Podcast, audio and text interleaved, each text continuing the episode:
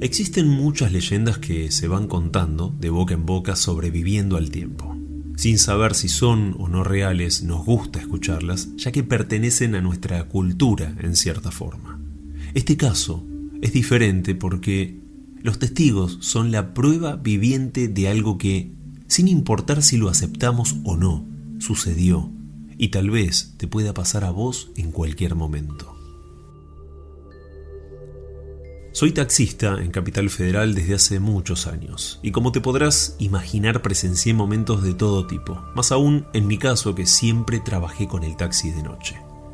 Hace un tiempo, un viernes más precisamente, a eso de las 7 de la tarde, me subí al auto y salí como todos los días. Nunca imaginé lo que me pasaría. Y lo más loco fue confirmarlo cuando algunos colegas confesaron haber atravesado lo mismo en diferentes momentos.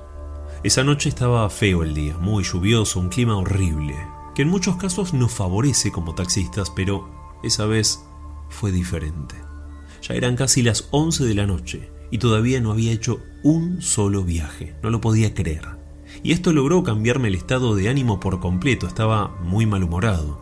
Mover el auto de acá para allá sin levantar una sola persona es algo terrible para cualquier taxista. Imagino que se comprende el enojo que tenía porque me di cuenta que venía una noche mala, muy pero muy mala, y me estaba empezando a desesperar realmente. Y me estaba empezando a desesperar, más cuando tenés que pagar el alquiler del auto y mantener tu casa, la familia, todo eso. Bueno, y en un momento yo siempre, siempre andaba por la zona de microcentro, centro, Recoleta, Palermo. Siempre me manejé en ese mismo ámbito estaba en Recoleta y justo estaba, estaba haciendo, girando por, por, Junín, volviendo del lado del cementerio Recoleta, y cuando llegó a la esquina de Junín en Juncal, en ese todavía sigue estando, no sé si será el mismo kiosco, pero es una cadena de kioscos que está justo en la esquina de Junín y Juncal. Y sería más o menos las 10, 11 de la noche. Bueno, como había tráfico, bueno, pasé, se, hacía despacito esa curva, así, imagino eso de Buenos Aires, conocer el centro y bueno, ahí en esa parte de Junín y Juncal, así como una pequeña curva para continuar por Junín. Y, en ese momento me para, me hace seña una chica. Paré a un costado un poco más adelante y mientras se acercaba, la miraba por el espejo. Fue increíble, pero me llamó la atención por demás. Era una chica jovencita, veintipico de años, muy linda, y tenía puesto un vestido blanco, pero ese blanco medio opaco, incluso amarillento, como si fuese un vestido viejo. Eso me pareció en el momento mientras la observé, tal vez era así a propósito y me confundí, no lo sé.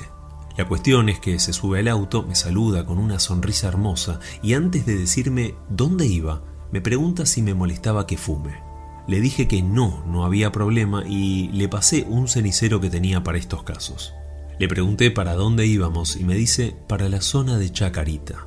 Sin decirme la dirección o calle aún, pero igual arranqué y comenzó mi primer viaje de la noche, uno que sin dudas fue inolvidable.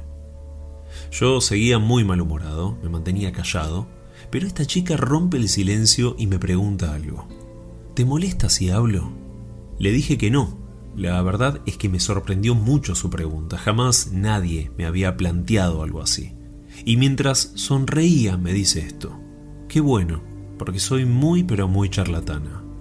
Fue raro porque eh, me empezó como a cambiar el humor.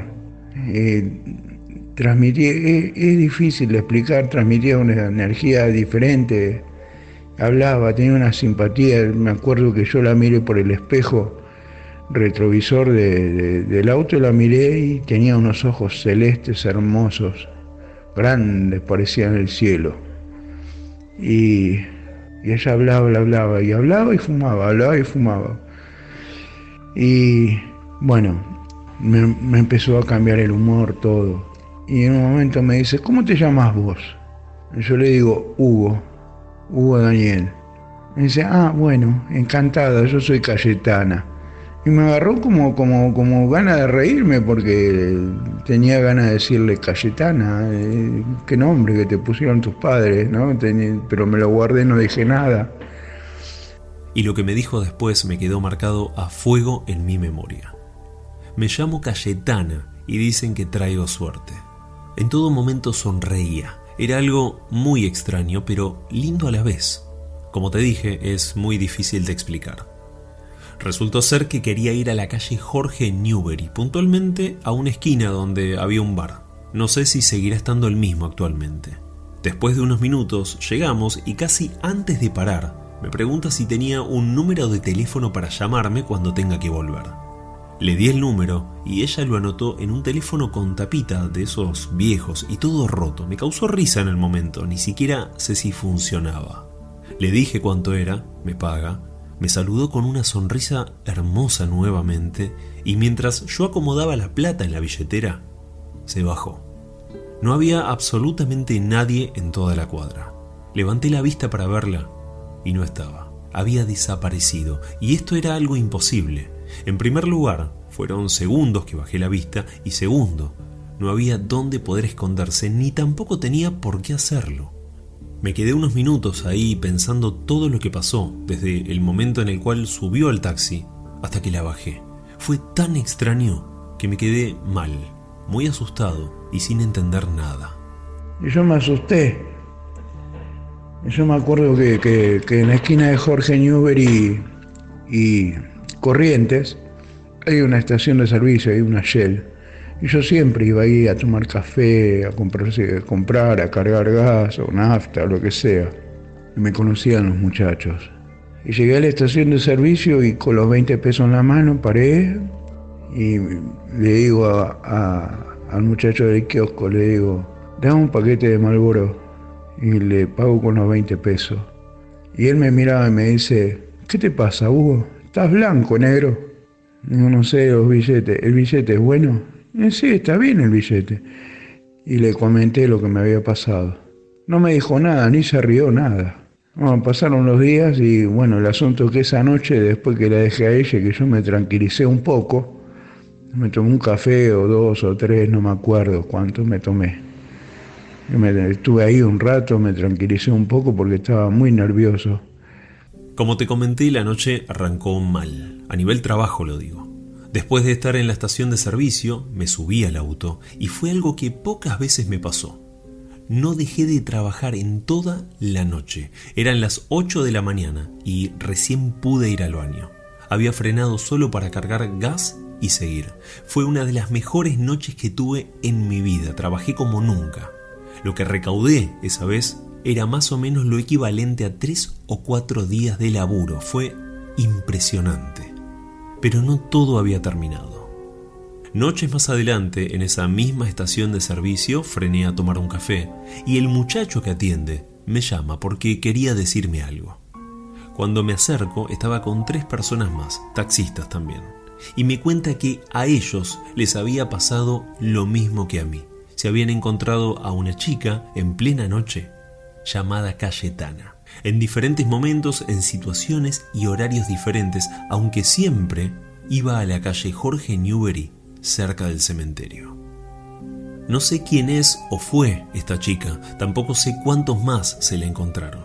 Lo que estoy seguro es que esa vez Cayetana me cambió no solo la noche y mi suerte, sino parte de mí y mi forma de pensar ciertas cosas. El asunto de yo cada vez que trabajaba la noche y veía algo que, que, no pasaba, que no funcionaba, me acordaba de ella y bueno, era como que me ayudaba un poquito, era como una protección Cayetana. Porque nunca me olvidaba de la carita de Cayetana. Una carita hermosa y tenía unos rulos que parecían bucles, unos rulitos de pelito cortito, pero unos rulitos hermosos.